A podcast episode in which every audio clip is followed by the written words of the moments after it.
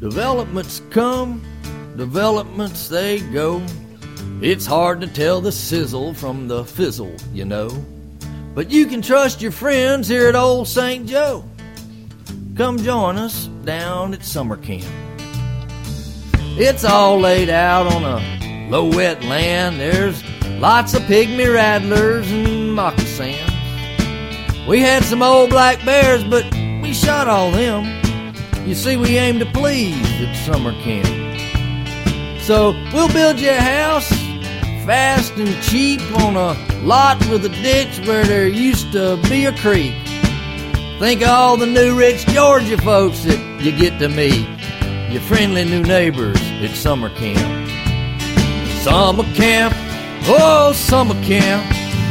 A paid political development brought to you by the governor and his lobbyists. Come on down to summer camp. Dog flies and no seams. Welcome, my friends. Welcome to another edition of the Corbett Report. I am your host, James Corbett, podcasting to you, as always, from the sunny climes of western Japan on this 18th day of May, 2008. As my regular listeners will no doubt be able to tell, the new microphone has arrived, and we are sounding better and more professional than ever. Once again, my heartfelt thank you to everyone who helped contribute to our chip in event to raise money for this new microphone. With your generous support, the Corbett Report podcast will continue to grow, expand, and improve. Thank you once again for all of your generous contributions.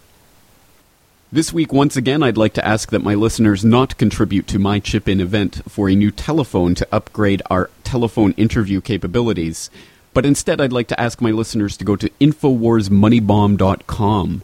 InfoWarsMoneyBomb.com, where you can find out about the new InfoWars money raising event.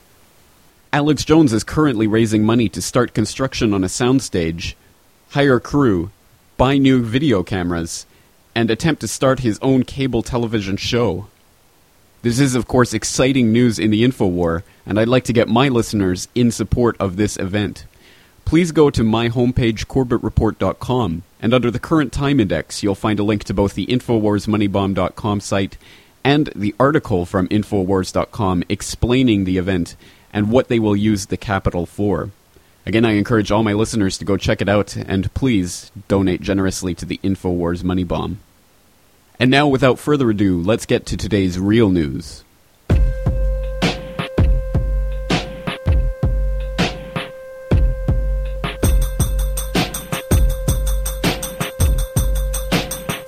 Today's first news story comes from PrisonPlanet.com. Friday, May 16th, 2008. Rumsfeld on tape. Terror attack could restore neocon agenda.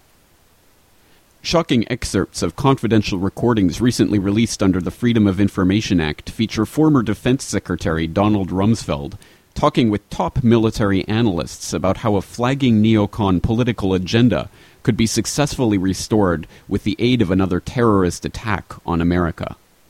The tape also includes a conversation where Rumsfeld and the military analysts agree on the possible necessity of installing a brutal dictator in Iraq to oversee U.S. interests. The most extraordinary exchange takes place when Lieutenant General Michael DeLong bemoans shrinking political support for neocon war plans on Capitol Hill and suggests that sympathy for the Bush administration's agenda will only be achieved after a new terror attack. Rumsfeld agrees that the psychological impact of 9 11 is wearing off, and the behavior pattern of citizens in both the US and Europe suggests they are unconcerned about the threat of terror. Our second story comes from The Economist by way of SeattlePI.com. May 8, 2008. Billion Dollar Babies, the new global ruling class. Who rules the world? The most familiar answers to this question are so poisoned by paranoia that it's tempting to dismiss the question itself. If the Jews are so powerful, then why have they had such a dreadful time of things? If the men and women of Davos are so mighty, then why do they keep messing everything up? Yet the fact that so many people give foolish answers to a question does not discredit the question. The rise of nation states produced national ruling classes. It would be odd if the current integration of the world economy did not produce new global elites. business people and financiers who run global companies, and global politicians who steer supranational organizations such as the European Union and the International Monetary Fund. David Rothkopf, a visiting scholar at the Carnegie Endowment for International Peace, argues in his new book, Superclass The Global Power Elite and the World They Are Making, that these elites constitute nothing less than a new global superclass. They have all the clubby characteristics of the old national ruling classes, but with the vital difference that they operate on the global stage, far from mere national electorates.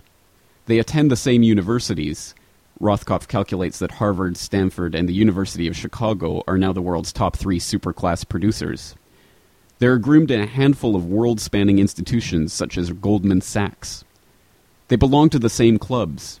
The Council on Foreign Relations in New York is a particular favorite, and sit on each other's boards of directors. Many of them shuttle between the public and private sectors.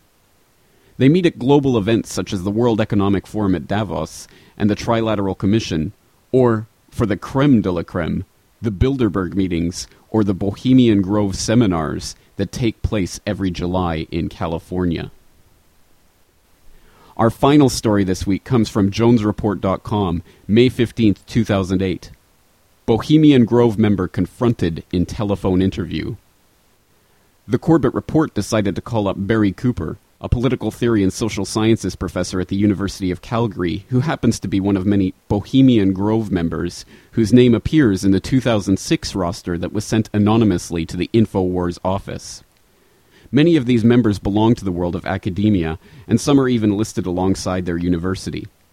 Cooper admitted to being a member of the Bohemian Club and to attending the Grove annually, but declined to further discuss what goes on at the power meeting, though he did deny taking part in the cremation of care ritual that Grove members take part in each year. The Corbett report asked a number of poignant questions that Cooper left untouched, among them one addressing the lack of transparency about the real political power structure, even as Cooper himself admits he leaves his students in the dark about what goes on behind the scenes.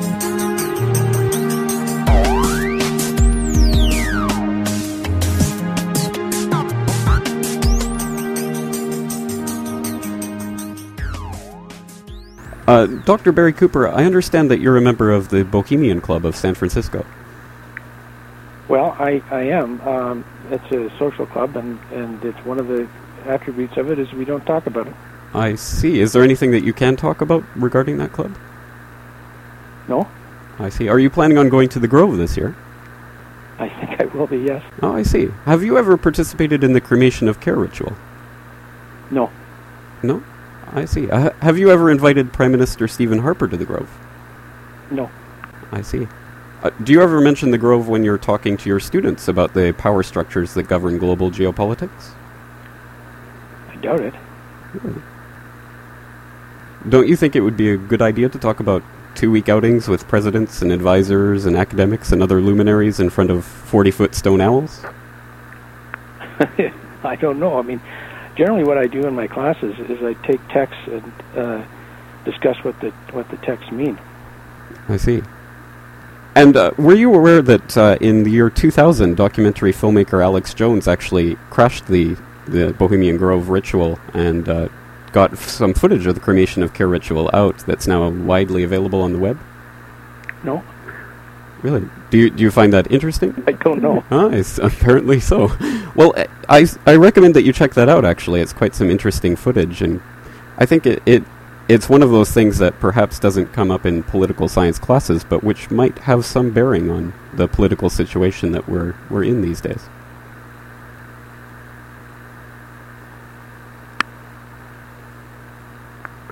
Hello, Dr. Cooper. Yeah, I'm still here. Yeah. Is there anything at all that you can tell us about the Bohemian Club? Nothing that you probably couldn't find on the web. Okay. Well, excellent. Well, if you uh, run into David Rockefeller or Henry Kissinger this year at the club, could you give them a, a message that the people are waking up to the real political power structure that governs the world and that the New World Order will not stand? yeah, sure. I'd be happy to convey your message. Excellent. Thank you very much, Dr. Cooper. You're welcome. All right. Goodbye.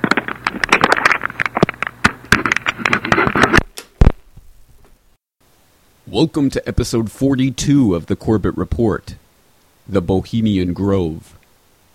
Now, perhaps some of you out there have no idea what the preceding interview was about. Others of you perhaps followed the Infowars.com story about the preceding interview to find this Corbett Report podcast for the first time. Regardless, today we will be delving into the Bohemian Club of San Francisco and finding out what it's really about. Let's start our investigation today with some of the whitewash reports about the Bohemian Grove that have leaked out in the controlled corporate media over the years. Now, like any secretive and ultra exclusive club like the Bohemian Club of San Francisco, whose members include presidents, advisors, academics, technocrats, and other luminaries of the American and indeed the global geopolitical power structure, the very exclusivity of that membership list ensures that there will be a certain amount of information about the club leaked out in the controlled corporate media. But, to be sure, the information that is leaked out is carefully vetted to make sure it's okay for public consumption.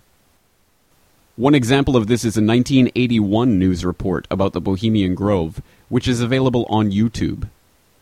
This news report comes directly from the ABC News archives which you can see when you watch the video. You can see the original ABC timestamp. This indicates that someone on the inside, someone with access to the ABC News archives, is actually leaking out some of these old reports, perhaps in an attempt to tell people something about some of these stories which have been leaked and then safely buried in the memory hole. For more examples of these puzzling leaks of information, you might want to check out the YouTube account of the person hosting this file.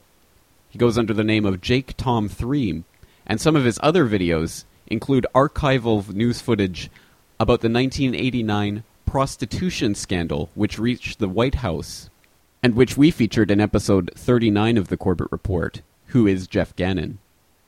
Let's turn to this 1981 ABC News report now to try to find out a little bit more about the Bohemian Club of San Francisco and their Bohemian Grove. Now, a question. What have Herbert Hoover, Art Linkletter, Jack London, and Richard Nixon all had in common? Well, they've all been members of the exclusive all-male Bohemian Club in California, where every year at this time the elite from around the country get together for two and a half weeks of uh, fun and games. Steve Shepard has this special assignment report. More than 2,000 members of San Francisco's exclusive and all-male Bohemian Club have once again descended on Northern California. These men will spend most of the month of July encamped on some 2,700 acres of pristine and privately owned redwood forest. Forest very much like this. The place is called Bohemian Grove, and it's located just 80 miles north of San Francisco. The Grove is the Bohemian Club's summer retreat and its facilities are hidden beneath lush forest canopy extending south from the banks of Sonoma County's Russian River. For more than a century, the camp has been a place where club members and guests from all across America gather to relax. The retreat is divided into dozens of small camps, the most prominent of which is called Mandalay. Among its members are businessmen like Leonard Firestone and Edgar Kaiser, and political figures like Gerald Ford, Henry Kissinger, William French Smith, and George Shultz. President Reagan, Vice President Bush, and Defense Secretary Weinberger are members of other camps. Richard Nixon is a Bohemian, and so are high-ranking executives of such companies as Eastern Airlines, Standard Oil of Indiana, and Bank of America. For the most part, the men of Bohemian Grove are over 50, highly successful, and, according to many employees, politically conservative. Well, each year, uh, many of them seem to have a stunt uh, or try to come up with a stunt. Last year, in 1980, uh, the popular button was uh, Free the Fortune 500. Membership in the Grove is by invitation only and is determined by such factors as social standing, occupation, and personal connections. Privacy is one of the Grove's most cherished virtues. Members may not photograph, record, speak, or write about activities at the retreat. While many public officials are Grove members, the press is a distinctly unwelcome guest. We're from ABC News. Well, get back there. Get back there. Can we talk to somebody in the... Get back there. Anyone willing to navigate a boat up the Russian River can get a glimpse of the northern edge of the compound, but that's about all. Still, there are outsiders who have researched the Grove. Sociology professor William Domhoff found out enough to write a book on the place. Well, I think it's a playground for the powerful. It's a place where uh, wealthy men from all over the United States gather for two weeks to uh, relive summer camp with this ceremony called the cremation of care that uh, begins the, uh, the uh, two-week encampment where the body of dull care, symbolizing woes and concerns, is burned on an altar in front of a big owl statue. When that ceremony ends, they all start to cheer and yell and hand each other a beer. And Other regular activities include the production of two plays, one of which involves major sets, orchestral music, and extravagant costumes. The other play appears to be just a bit on the lighter side, at least judging from these old photos. Members also spend time swimming, hiking, relaxing in the sun, and doing a bit of drinking from the Grove's own privately labeled spirits. Like a boys' camp, the Grove has a symbol, in this case, a somewhat fierce-looking owl. It also has a patron saint, St. John of Nepomuk, a legitimate 13th century Bohemian canonized for his sense of honor. What the Grove does not have is any women, not even as employees. Despite its camp-like atmosphere, the Grove does host some serious business. To the degree that there's anything important happens at the Bohemian Grove, it's political. The important speeches that have been made by, at the Bohemian Grove have been made, for instance, and the best example, by Richard Nixon. Eisenhower gave a speech there. It was the first time the uh, West Coast establishment really saw him close up. Discussions at the Grove in the 1930s helped lead to the development of nuclear power and the atomic bomb. It was at the Grove in 1967 that Richard Nixon and Ronald Reagan hashed out differences over their presidential ambitions. Each year, guests like Henry Kissinger or Zbigniew Brzezinski address members on their areas of expertise. Presidential counselor Edwin Meese will be among this year's speakers. And each year, other guests come to the Grove simply to enjoy themselves. This year, CIA Director William Casey is a scheduled guest of John McCone, former CIA Director. Baseball Commissioner Bowie Kuhn has been invited as a guest of baseball owner Peter O'Malley. Despite the presence of so many notables, the Grove is not without its small headaches. Anti-nuclear demonstrators gathered near the entrance to the retreat this year to wave signs and chant slogans. The Grove is also facing a suit from the state of California because it refuses to hire women. Still, the Bohemian Grove seems in no danger of passing. Herbert Hoover called it the world's greatest men's party, and there is a list of powerful people waiting to get in on it. Steve Shepard, ABC News, San Francisco. Well, there you go. Nothing to worry about. It sounds like a nice little summer getaway, a little retreat into the great outdoors for the political elite, somewhere where they can hobnob and rub shoulders without the glaring eye of the press that's always hounding them. Nothing to worry about, really. And that's generally the impression one would get when one reads the news reports that have managed to leak out in the controlled corporate media over the years. One example of this is an article from Spy magazine in 1989, where the reporter Philip Weiss actually managed to penetrate the Grove and snuck around undetected for several days.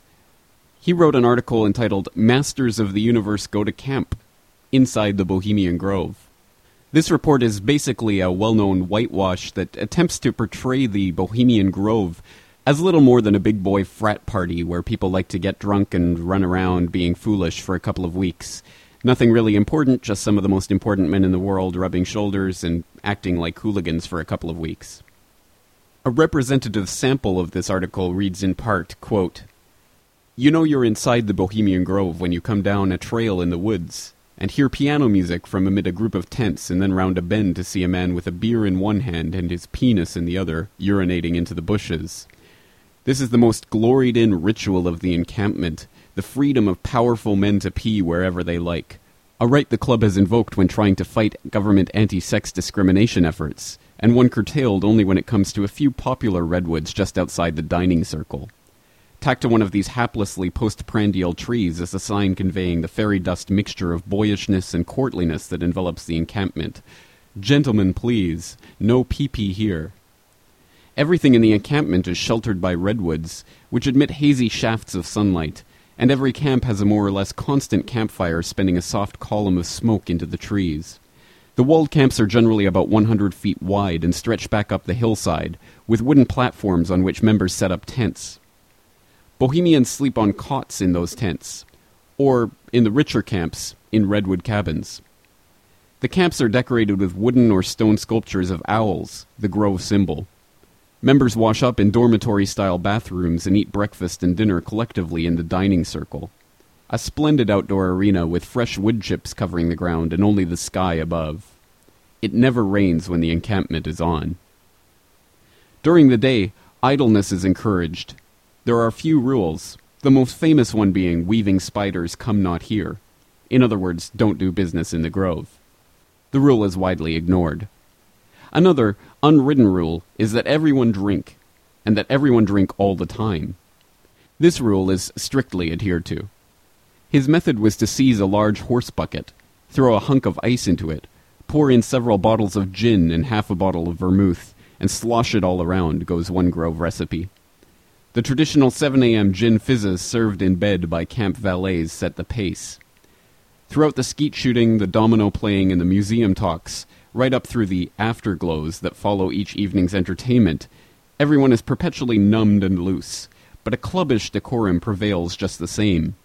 No one throws up. Now and then, though, a bohemian sits down in the ferns and passes out.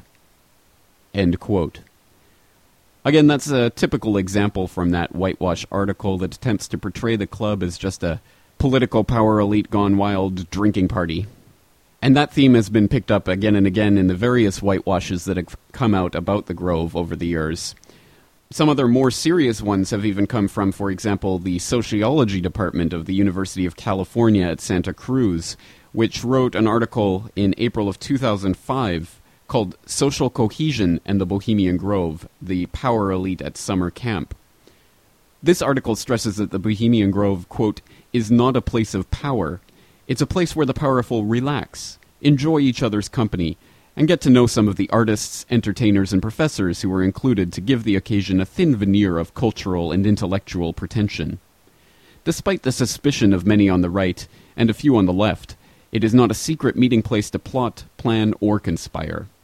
The most important decisions typically happen just where we might expect in the boardrooms of corporations and foundations, at the White House, and in the back rooms of Congress. Yes, as I show later, some wannabe and has been Republican politicians sometimes visit the Bohemian Grove, including future and former presidents of the United States, but they are there to demonstrate what wonderful human beings they are, to cultivate potential financial backers, or to brag about their past exploits. Readers who suspect that every gathering of the rich and the powerful has some deeper purpose may doubt this claim, at least until they see my evidence. For those who still might question my conclusions after reading this article, I recommend reading an excellent first hand account of the Bohemian Grove by a journalist from Spy magazine who snuck into the encampment in 1989. The author had every incentive to tell it exactly as he saw it. In fact, every person who has written seriously on the Bohemian Grove agrees even though they provide evidence that there is a socially cohesive upper class in the United States, the activities at the Grove are harmless. The Grove encampment is a bunch of guys kidding around, drinking with their buddies, and trying to relive their youth, and often acting very silly. These activities do contribute to social cohesion as an unintended consequence, which is why I decided to study the Bohemians in the first place but the Grove is merely a playground for the powerful and their entertainers that give us a window into a lifestyle that is far removed from that of average Americans. End quote. Yes, indeed, nothing to see here, just a bunch of guys drinking in the forest. And uh, yeah, if you don't believe me, take a look at that 1989 Spy magazine report that came out that shows that it's really nothing that important. There's nothing to see.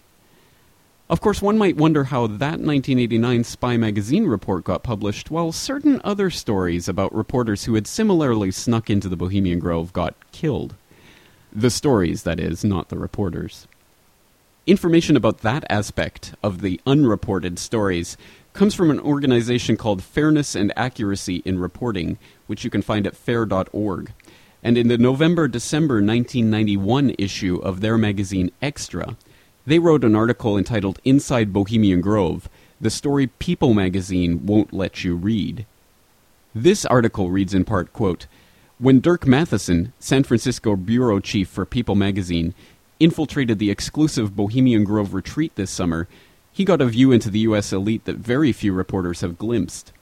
Unfortunately, that elite includes the management of Time Warner, the owner of People, which prevented Mathison from telling the story. Few journalists have gotten into the Grove and been allowed to tell the tale, One exception is Philip Weiss, whose November 1989 spy piece provides the most detailed inside account, and members maintain that the goings on there are not newsworthy events, merely private fun. In fact, official business is conducted there. Policy speeches are regularly made by members and guests, and the club privately boasts that the Manhattan Project was conceived on its grounds. Given the veil of secrecy that surrounds the Bohemian encampment, a reporter needs to enter the grounds covertly in order to get a full portrait. Mathison entered the grounds three times in July 1991, aided by activists from the Bohemian Grove Action Network. He witnessed a speech, Smart Weapons, by former Navy Secretary John Lehman, who stated that the Pentagon estimates that 200,000 Iraqis were killed by the U.S. and its allies during the Gulf War. Other featured speakers include Defense Secretary Richard Cheney on major defense problems of the 21st century, former Health, Education, and Welfare Secretary Joseph Califano on America's Health Revolution, Who Lives, Who Dies, Who Pays, and former Attorney General Elliot Richardson on Defining the New World Order. Mathison's entree into the secret world of the Grove was cut short on July 20th, however, when he was recognized by two of the participants in the festivities, executives from Time Warner, People's publisher. More loyal to the Grove than to journalistic endeavor, they had the reporter removed from the premises. Mathison already had plenty of material, however, and turned in an article to his editors, which was scheduled to appear in the August 5, 1991 issue. They were pleased with the piece, according to Mathison. They liked it enough to expand it a bit, he told Extra. But then the story was suddenly killed. Landon Jones, managing editor of People, told Extra that the decision had nothing to do with the Time Warner executives. It was cut partially because he hadn't been there long enough to get a complete story. Secondly, we felt very uncertain about reporting what we did have because, and this is my fault and I take responsibility for this, I simply didn't realize it was technically trespassing. For his part, Mathison said he did not know why the story was killed, and implied it would be nearly impossible to find the real reason. It's easier to penetrate the Bohemian Grove than the Time Life building, he told Extra. But the story raises questions about the ability of a media entity to report critically on an elite when its executives are enthusiastic members of that elite. Indeed, the Time organization was noted for sending a corporate plane to the Bohemian gathering every year, according to longtime Grove watcher Kerry Richardson. Time Warner is not the only media corporation with Bohemian connections. The list of Fourth Estate bigwigs who have been members or guests is extensive. Franklin Murphy, the former CEO of the Times Mirror Corporation, William Randolph Hearst Jr., Jack Howard and Charles Scripps of the Scripps Howard newspaper chain, Tom Johnson, president of CNN and former publisher of the Los Angeles Times. When Associated Press president Louis Boccardi spoke at one of the Grove's lakeside talks about kidnapped reporter Terry Anderson, he referred to his audience as men of power and rank and gave them more details than he said he was willing to give his readers. Walter Cronkite, now on the CBS board, hangs out at the same lodge at Bohemian Grove as George Bush and the former chairs of Procter & Gamble and Bank of America. Cronkite's voice has served as the voice of the Owl of Bohemia, a fixture in the club's mock druidic rituals. The media figures attending the retreat all agree not to report on what goes on inside. The prohibition seems to apply to reporters who were not guests or members as well. In 1982, NPR got a recording of Henry Kissinger's speech at the Grove, but declined to air it. Also in 1982, a Time reporter went undercover as a waiter in Bohemian Grove. Like Mathison's People article, his story was killed. End quote. So why the secrecy? Obviously, there are some important policy speeches going on here, including, of course, former Attorney General Elliot Richardson's wonderful speech, no doubt, defining the New World Order. But these are public figures like politicians, academics, and, yes, the heads of major press companies, who are supposed to be setting the global political agenda. Why are these talks given in secret? Well, one of the obvious answers to that question is that there's a certain level of information that's meant to be for public consumption, and a different strata altogether of information for the global power elite that they can use to make their own informed decisions. Well, then what else is going on at the Bohemian Grove that we don't know about? For that, we'll have to turn to some real research. Now we'll turn to Alex Jones, one of the researchers, documentary filmmakers, and radio talk show hosts that my listeners know quite well by now. If you haven't seen it yet, I heartily recommend that you watch Dark Secrets Inside Bohemian Grove, a 2000 documentary by Alex Jones, containing footage of when he snuck into the Bohemian Grove in July 2000, coming out with what at the time was the only hidden camera footage of the Grove in existence, and what remains the only footage available for public consumption of one of their bizarre mock druidic rituals, the cremation of care ceremony. Let's listen to a clip from Dark Secrets Inside Bohemian Grove, where Alex Jones discusses a little bit about the real history and the real significance of this ultra exclusive summer encampment. The Bohemian Club, as it's known today, was founded in 1873 in San Francisco in Northern California. Many of the club's original annals, dating back to before the turn of the century, admit that local artists, writers, newspapermen, you name it, wanted a place away from the so called backwardsness of the West Coast, the Judeo Christian ethic. They found that place an hour and a half north of San Francisco, outside of the tiny town of Monte Rio. Their annals even admit an obsession with the occult and what they called druid rituals. Amongst the great redwood trees, they revived ancient ceremonies that in truth had their roots not in the Druids, but in Babylon itself. As the railroads brought commerce and larger and larger populations, the prestige of the club grew until in the year 2000 it is a gathering place for the world establishment, the elite. We're about to show you some of the key evidence documenting this. It is absolutely central to understand that these bizarre activities have been engaged in going back to 1873 and are not some new fanciful whim of the trendies on the West Coast. By the turn of the century, there was already a 10 to 15 year waiting list. Presidents from Howard Taft to Herbert Hoover were on the membership roster.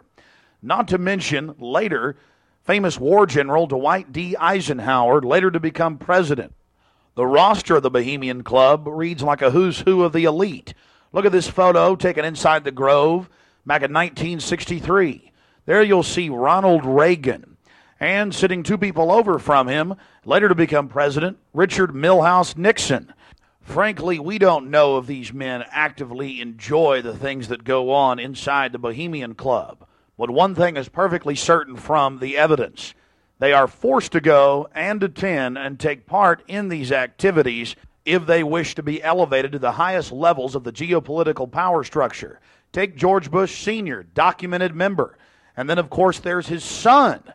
Now, the last four generations of Bushes have also attended the Skull and Bones Society at Yale, well known to be steeped in the occult. Then there's Bill Clinton, a frequent attendee. Upon closer inspection, the entire federal government at the highest levels is infested with Bohemian Club members. And it doesn't stop there. America's private run for profit Federal Reserve Bank, from its very inception in 1913, has been run by prominent members of the Bohemian Club. Central Bank Chairman Alan Greenspan was seen leaving the Bohemian Grove only one month before he was appointed chairman of the Federal Reserve. He had to be a made man. To be a member of the most powerful cabal on the planet. Historical records are clear from major universities. The Manhattan Project was planned and instituted and run from the Bohemian Club. All of this going on in an atmosphere of bizarre revelry. Former German Chancellor Helmut Schmidt wrote extensively in his memoirs, Men and Powers, a political retrospective, goes into great detail about the secret establishment running the world the Trilateral Commission, the CFR, the Bilderberg Group, and of course, ladies and gentlemen, the Bohemian Grove, a place that he often talked about being a well, a wonderful hideaway, a place to spend time with Nelson and David Rockefeller and to talk about world government and steering societies. On page 225 of Men and Powers, he talks about it being one of the most astounding places he had ever visited in the United States, and how that feeling intensified over the years with subsequent visits. The book goes on for page after page discussing the corporate, private, governmental infrastructure of world government. Again, I'd like to recommend that documentary to all of my listeners, and I'd like to let my new listeners know that links to each and every document and video cited in this and indeed every episode of the Corbett Report can be garnered from my website, corbettreport.com. Simply click on the episode in question, and under the Documentation tab, you'll find a list of links to all of the documents cited in today's episode, sorted by time index. Well, that clip made specific mention of the bizarre rituals that take place at the Bohemian Grove. Well, specifically, what does that mean? Let's start examining that in context. The most famous ritual is the cremation of care ritual, which opens the Bohemian Grove each summer. All of the main whitewash articles and research papers talk about the cremation of care ritual, although predictably in a dismissive manner. For example, that Social Cohesion and the Bohemian Grove article, which I mentioned earlier from the University of California at Santa Cruz, the one that said that the Grove encampment is a bunch of guys kidding around, drinking with their buddies, and trying to relive their youth, describes the ceremony this way when talking about the first evening of the two week summer encampment. It reads in part, quote, The highlight of the evening is the cremation of care, an initiation into the spirit of the encampment. It is all very fancy. The script varies only slightly each year. It is also a put on, a mock of rituals. But it is a ritual ceremony nonetheless. Postmodernists might call it a meta ritual. It is meant to signal that the encampment is a time for relaxation, drinking, and fun. It is a return to the summer camp days of their youth. To gain a sense of what it's like to take part, Imagine yourself comfortably seated in the beautiful open air dining hall. It's early evening, and the clear July air is still pleasantly warm.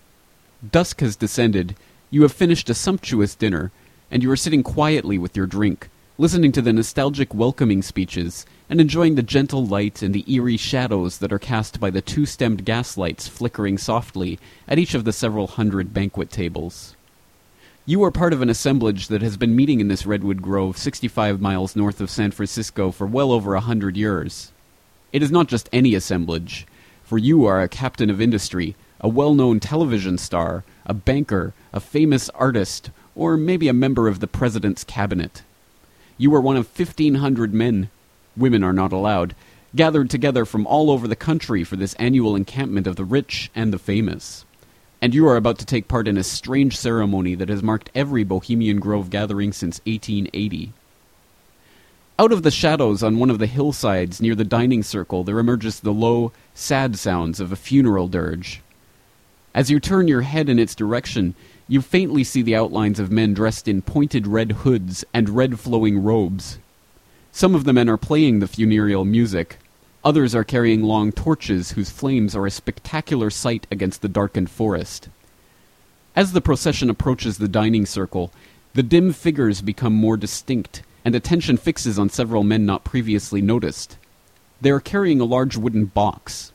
Upon closer inspection, the box turns out to be an open coffin, and in that coffin is a body, a human body that looks real enough to be lifelike at a glance, but only an imitation, naturally, made of black muslin wrapped around a wooden skeleton. This is the body of Care, symbolizing the concerns and woes that important men supposedly must bear in their daily lives. It is this guy, Mr. Dull Care, who is to be cremated this first Saturday night of the two week encampment of the Bohemian Grove. The cortege now trails slowly past the dining area, and the men in the dining circle fall into line behind the hooded priests and pallbearers, following the body of care towards its ultimate destination.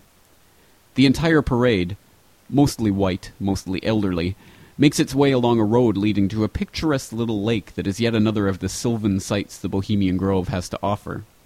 It takes the communicants about five minutes to make their march to this new setting. Once at the lake, the several priests and the body of care go off to the right, in the direction of a very large altar which faces the lake. They are accompanied by a cast of 250 elders, torchbearers, shore patrols, fire tenders, production managers, and woodland voices. The major parts in this drama are played by associate or performing members of the club, middle class men with musical, theatrical, artistic, or literary talents. But sometimes very important men have small walk on roles that show they are just one of the gang when they are at the Bohemian Grove. They are carrying a spear for Bohemia, as the saying goes, which means they are chipping in, doing their part, being good sports. If the year were 1996, there would be three spear carriers doing a little add on part. They are former President George H.W. Bush, actor Clint Eastwood, and fabled news anchor Walter Cronkite. They are playing the parts of lakeside frogs, and they are chanting like the frogs in the famous Budweiser TV ads of the 1990s, only they keep croaking cremation, cremation, cremation. The followers, talking quietly and remarking on the once again perfect grove weather, move to the left so they can observe the ceremony from a green meadow on the other side of the lake. Drinks in hand, they will be about 50 to a 100 yards from the altar, which looms skyward 30 to 40 feet and reveals itself to be in the form of a huge owl whose cement shell is mottled with primeval green mosses. This owl is the totem animal of Bohemia, found not only at the lake, but everywhere you go in the grove, and on shot glasses, coffee cups, and stationery. While the spectators seat themselves across the lake, the priests and their entourage continue for another two or three hundred yards beyond the altar to a boat landing. There the bier is carefully transferred onto the ferry of care, which will carry the body to the altar later in the ceremony. Once the ferry is loaded, the torches are extinguished and the music ends. The attention of the spectators on the other side of the lake slowly drifts back to the owl shrine. It is illuminated by a gentle flame from the lamp of fellowship, which sits at its base. Cremation? A guy named Dull Care? A former president of the United States playing the part of a frog and chanting cremation? A totem animal and a lamp of fellowship? Strange, but true. You're starting to get the picture of just how hokey this all is. End quote. And again, don't believe me, go read it for yourself. That Sociology Department, University of California at Santa Cruz research paper about the Bohemian Grove. Yes, indeed, President George H.W. Bush was playing the part of a Bohemian spear carrier in this mock human sacrifice and chanting cremation, cremation, cremation. But if you think that's important, you're clearly crazy. This sentiment is echoed by Peter Martin Phillips, who actually wrote a doctoral dissertation for a doctorate of philosophy in sociology at the University of California, Davis, about the Bohemian Club. In that doctoral dissertation, which contains a lot of information about the Grove and various events that take place there, like the museum talks, which are actually important public policy papers and speeches delivered by important public personages completely in secret and with a total media blackout. You can also read about the cremation of care ceremony. From page 52 of that doctoral dissertation, Phillips writes, quote, Club member Al Baxter cites this issue in his unpublished paper Witness in the Woods, Baxter claims the cremation ceremony is not symbolic of the destruction of human sympathy, but it is meant to set aside the nagging and often unworthy preoccupations which inhibit openness and warm sympathy for human affairs generally, and for works of artistic and moral creativity in particular. The cremation ceremony may mean different things to different Bohemians, but the consistent theme for 84 years is the release of everyday mundane concerns for the brotherhood of Bohemian friendship. The ritual continues to be an important event in the annual Bohemian Trek to the Redwoods. End quote. Wow, that glowing description kind of gives me the warm fuzzies. This must be a wonderful, uplifting celebration of the human spirit and camaraderie that can only be felt by men participating in mock human sacrifices in the redwoods late at night. If you don't believe me that this is all extremely bizarre, just keep in mind that last description and how much of an obfuscation of the real reality of what's happening here this really is when you listen to the actual ceremony itself. Again, this is from Inside Bohemian Grove, the 2000 Alex Jones documentary. So shall we burn thee once again this night? And in the flames that eat thine effigy, we shall read the sign, Midsummer sets us free. Ye shall burn me once again!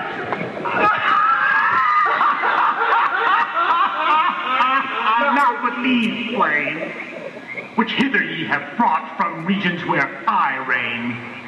Ye fools and priests, I spit upon your fire.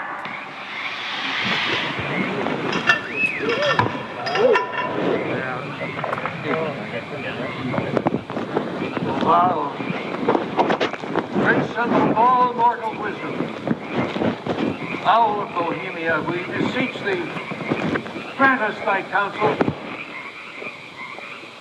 Fire shall have its will of thee. Begone, dull care, and all the winds make merry with thy dust. Hail, fellowship's eternal flame. Once again, midsummer sets us free.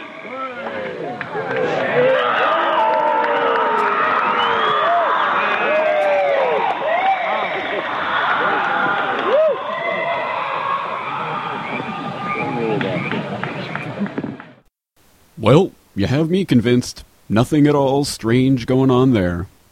Time to move on. Yes, of course, the extremely bizarre and creepy nature of that ritual cannot be adequately conveyed by the audio alone, and I really suggest that you have to go and check out the video of that entire ceremony, which lasts, I think, around 20 minutes, maybe half an hour.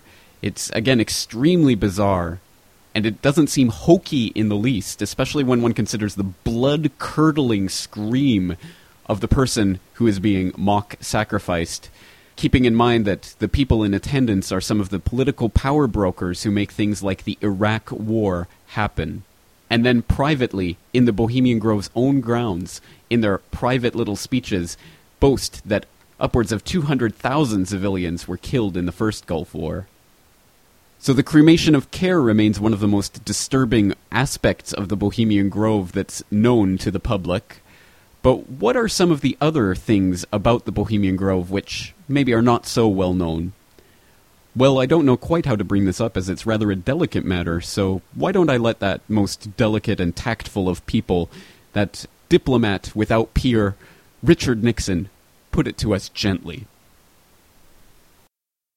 Us look at let's let's look at Northern California. You understand? Yeah.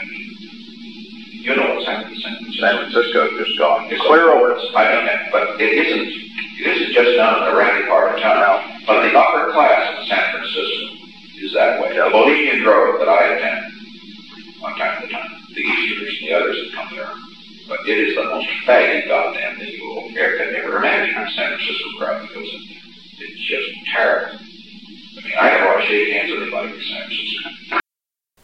Now, I apologize for the poor audio quality of that recording, but for those of you who missed it, that was President Richard Nixon in his own private tapes discussing the Bohemian Grove, and he called it, quote, the most faggy goddamn thing you could ever imagine, end quote. Yes, that is President Nixon being his ever tactful self and discussing some of the other secrets of Bohemian Grove.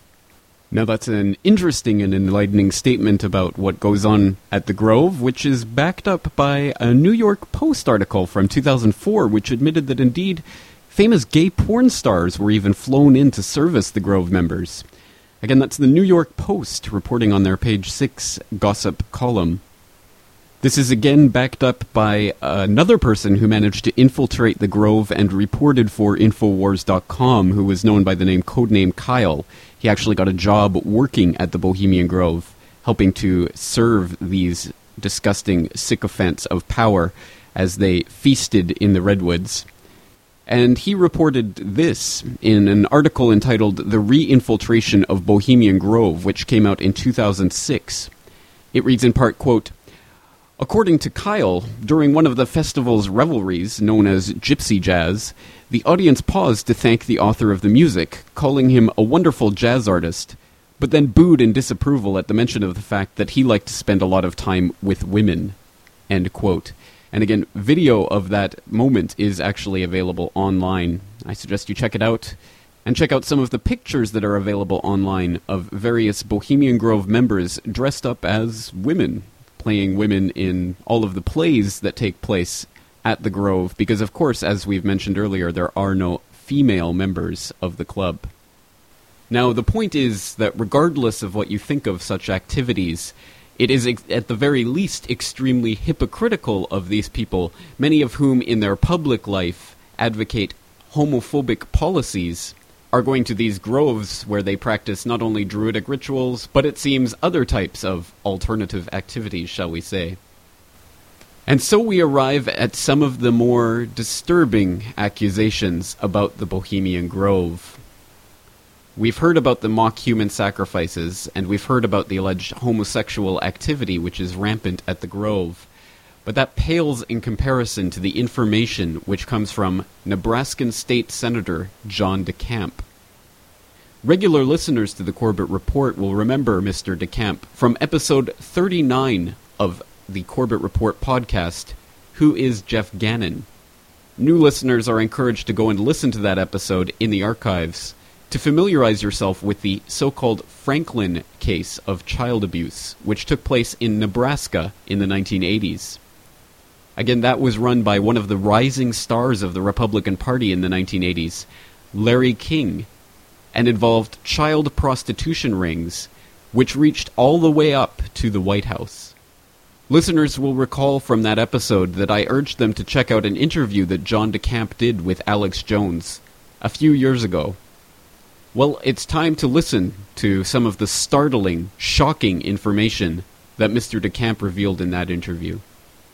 You might remember that someone named Paul Bonacci testified to being one of the kidnappers of Johnny Gosch, and that he indoctrinated him into the child prostitution ring being run by Larry King, which also serviced the White House under Reagan's administration, reaching all the way to Vice President George Bush's office. Well, there was some other information that Paul Bonacci testified to when he was questioned about the Franklin child abuse case. I will let Mr. DeCamp describe this in his own words from Mr. Bonacci's own diary. Again, this is from an interview he did on the Alex Jones show, and I must warn my listeners that the information presented in the following clip is extremely graphic and disturbing. Let's listen to Nebraskan State Senator John DeCamp. But anyway, to get to the heart of the heart of the matter that you called about, as I understand it, I took simply the diaries, Paul Bonacci, and I printed a good portion of them in my book. And one of them, one of the areas described a trip in, I think it was 1984. I could even read part of it here. In in fact, in which he was taken to an area around Sacramento, and then where they had the great big tall trees, and then they went in where there's some owl, uh, big huge carved owl or something. And Yeah, when we get back, I want you to read that. okay. Uh, continuing, uh, you actually have the passages in your book out of the diary, and then Well, I have a yeah, I have right here the diary. If you want me to read a little, okay? Now understand that I didn't know that the thing was Bohemian Grove back then, nor did the kid when he was writing it. All he knew was he was taken to this place. Let me just read it. It'll take three minutes. Is that okay? Yeah, go ahead. I went in January. Now this is Bonacci, a kid named Paul Bonacci, writing this, and this is directly word for word from his his uh, diary. I went in January of '84 on every trip. I was paid by men King knew for sex. In the summer of '84, sometime I went to Dallas, Texas, and had sex with several men King knew in a hotel. I flew on YNR Airlines. By the way, that's a private airline or just private charter deal. And CAM Airlines, another private charter deal. Normally for King. I never had much personally to do with King, only went where he told me to go. In or on July 26th, I went to Sacramento, California. King flew me out on a private plane from Eppley Airfield in Omaha to Denver, where we picked up Nicholas, a boy who was about 12 or 13. Then we flew to Vegas, to a desert strip, and drove into Las Vegas into some ranch and got something. Then flew on to Sacramento. We were picked up by a white limo and taken to a hotel. I don't remember the name of it.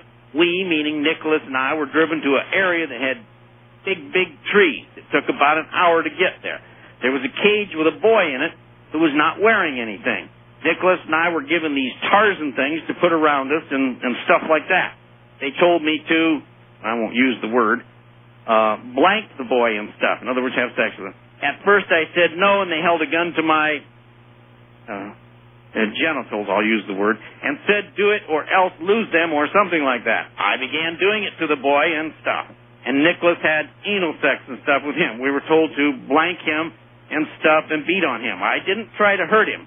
We were told to put our blanks in his mouth and stuff and sit on the boy's blank and stuff, and they filmed it. We did this stuff to the boy for about 30 minutes or an hour when a man came in and kicked us and stuff in the genitals uh, and picked us up and threw us. He grabbed the boy and started blanking him and stuff.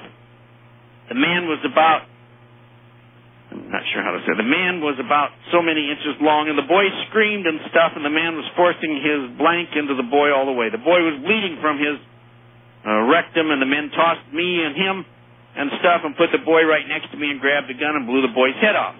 The boy's blood was all over me, and I started yelling and crying. The men grabbed Nicholas and I and forced us to lie down. They put the boy on top of Nicholas, who was crying, and they were putting Nicholas' hands on the boy's blank.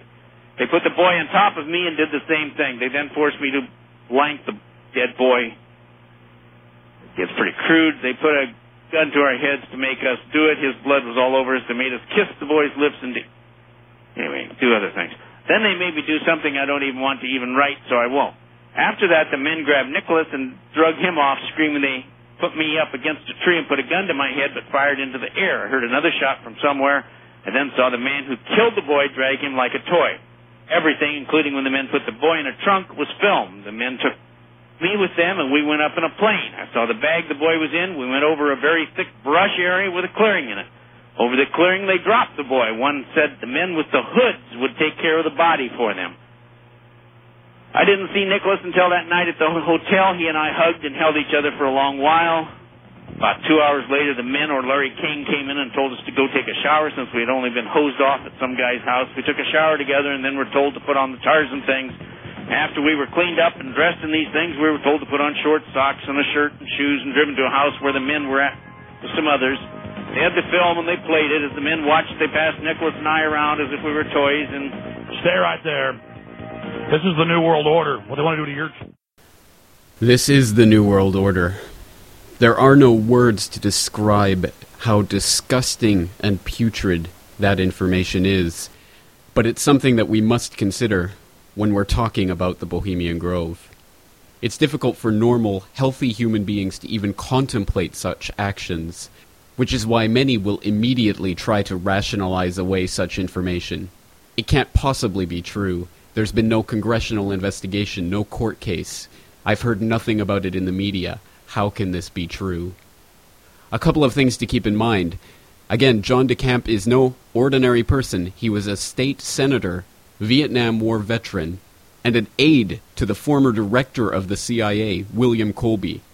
This is not a man who tends to sensationalize the information he has. Another important aspect to keep in mind is that Paul Bonacci, who wrote that diary entry, did so before any of the famous footage of the 40 foot stone owl next to the lake in Bohemian Grove was released. And yet his diary explicitly describes the 40 foot stone owl next to the lake. That is the type of evidence that a jury in a court case would find quite compelling.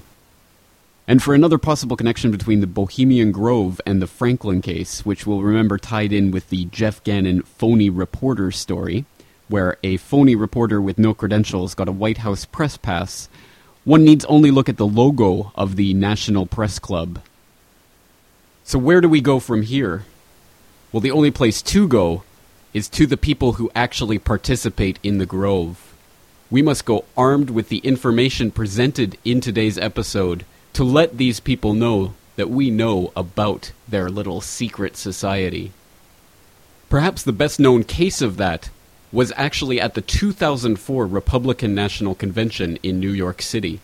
While filming his blockbuster documentary Martial Law 911, Alex Jones encountered David Gergen on the streets of New York.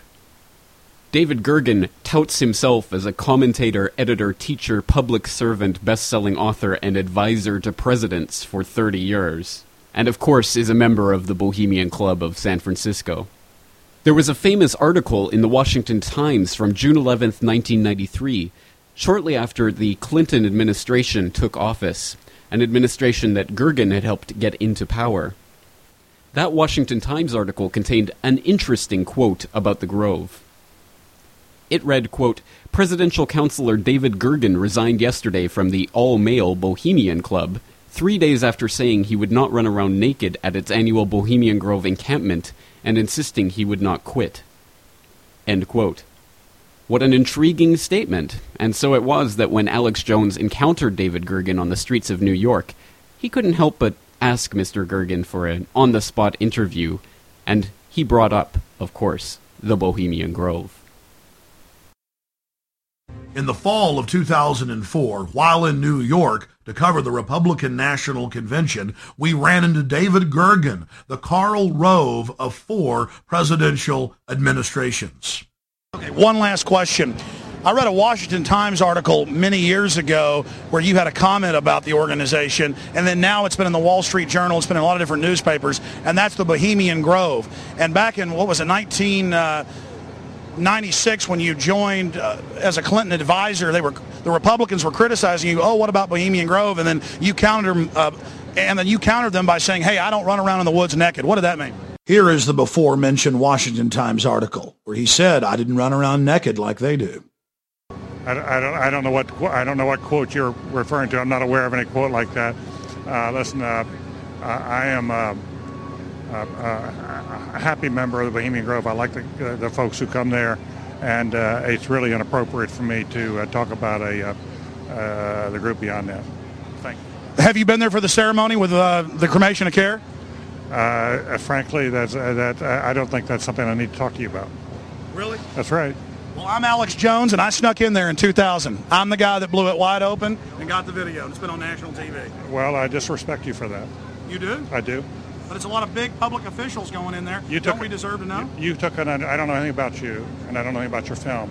But if you go in there with an understanding, you violated that understanding by releasing that film, and I don't respect you for that. Really? But you, we have public officials. You, I'm sorry. You took an understanding when you went in there that you would not do that film, and you did. Did you have an understanding when you went in there? No. Did you crash it? Yes. Yeah, and it has no trespassing signs there too, doesn't it? No, they put them yes, up after. Oh, I'm I sorry. Just walked in. I'm sorry, sir. I've been there before. I know what, I know what the circumstances are, and I'm sorry you uh, violated the understandings. That was not that was not a gentlemanly thing to do. But what about the ritual? Is the ritual gentlemanly?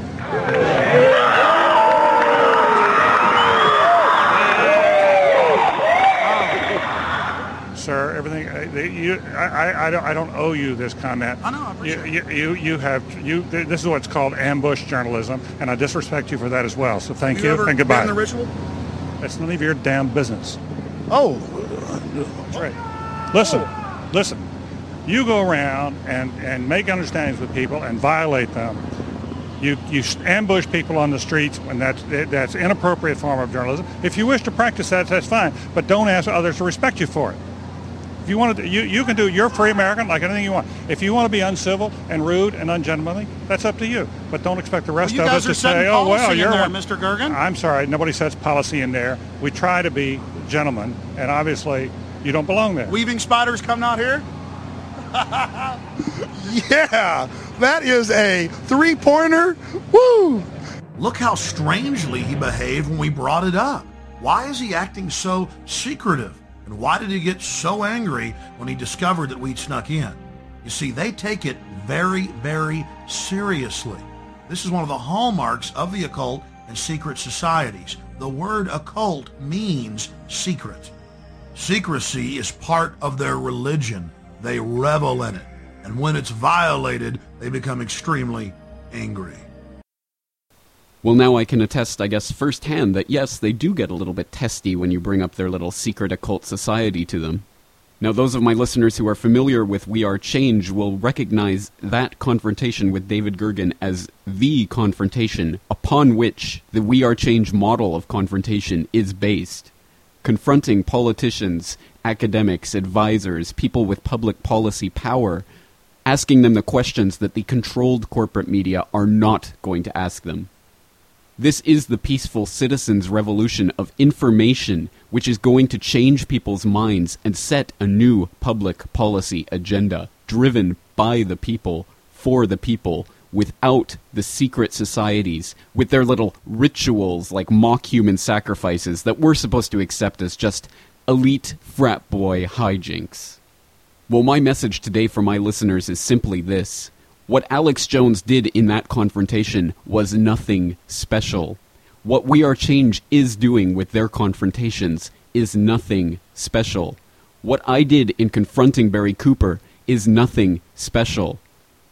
Taking the information that's publicly available and going out and talking to these people is nothing special. It's something that you can do today. The 2006 Bohemian Club member roster was anonymously mailed to the Alex Jones InfoWars office last year. The InfoWars staff put up an article last year detailing some of the members' names, and I took one from the university that I went to as an undergraduate, and I phoned him up and asked for an interview, and he granted it. That's all it takes. You could start this today. I want my listeners not to think of this as an entertaining podcast or a spectator sport.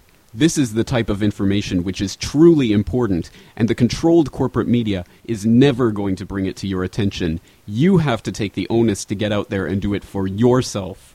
I commend, encourage, and exhort my listeners to go out there and start doing these types of confrontations taking the information that's been presented in this episode of the Corbett Report, or in previous episodes, or in your own research, and confronting the people around you at the local level bureaucrats, politicians, advisors, academics, taking the public policy agenda into your own hands and asking the questions that you won't find your local reporters asking. Together, we will prove that this is a peaceful revolution of information which is blowing the minds of the populace and is resulting in the people of the world uniting against the encroaching tyranny. I leave you today with my message to Kissinger and Rockefeller. Thank you for joining me for the Corbett Report. Join me again next week for another edition. Is there anything at all that you can tell us about the Bohemian Club? Nothing that you probably couldn't find on the web. Okay. Well, excellent. Well, if you uh, run into David Rockefeller or Henry Kissinger this year at the club, could you give them a, a, message that the people are waking up to the real political power structure that governs the world and that the New World Order will not stand? yeah, sure. I'd be happy to convey your message. Excellent. Thank you very much, Dr. Cooper. You're welcome. All right. Goodbye.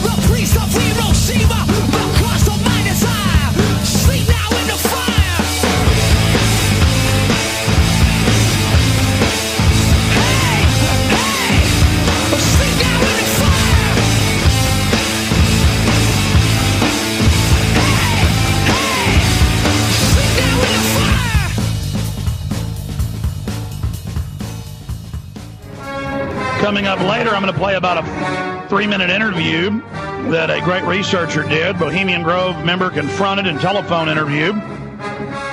That is coming up. Aaron Zelman, here's the preservation of firearms ownership.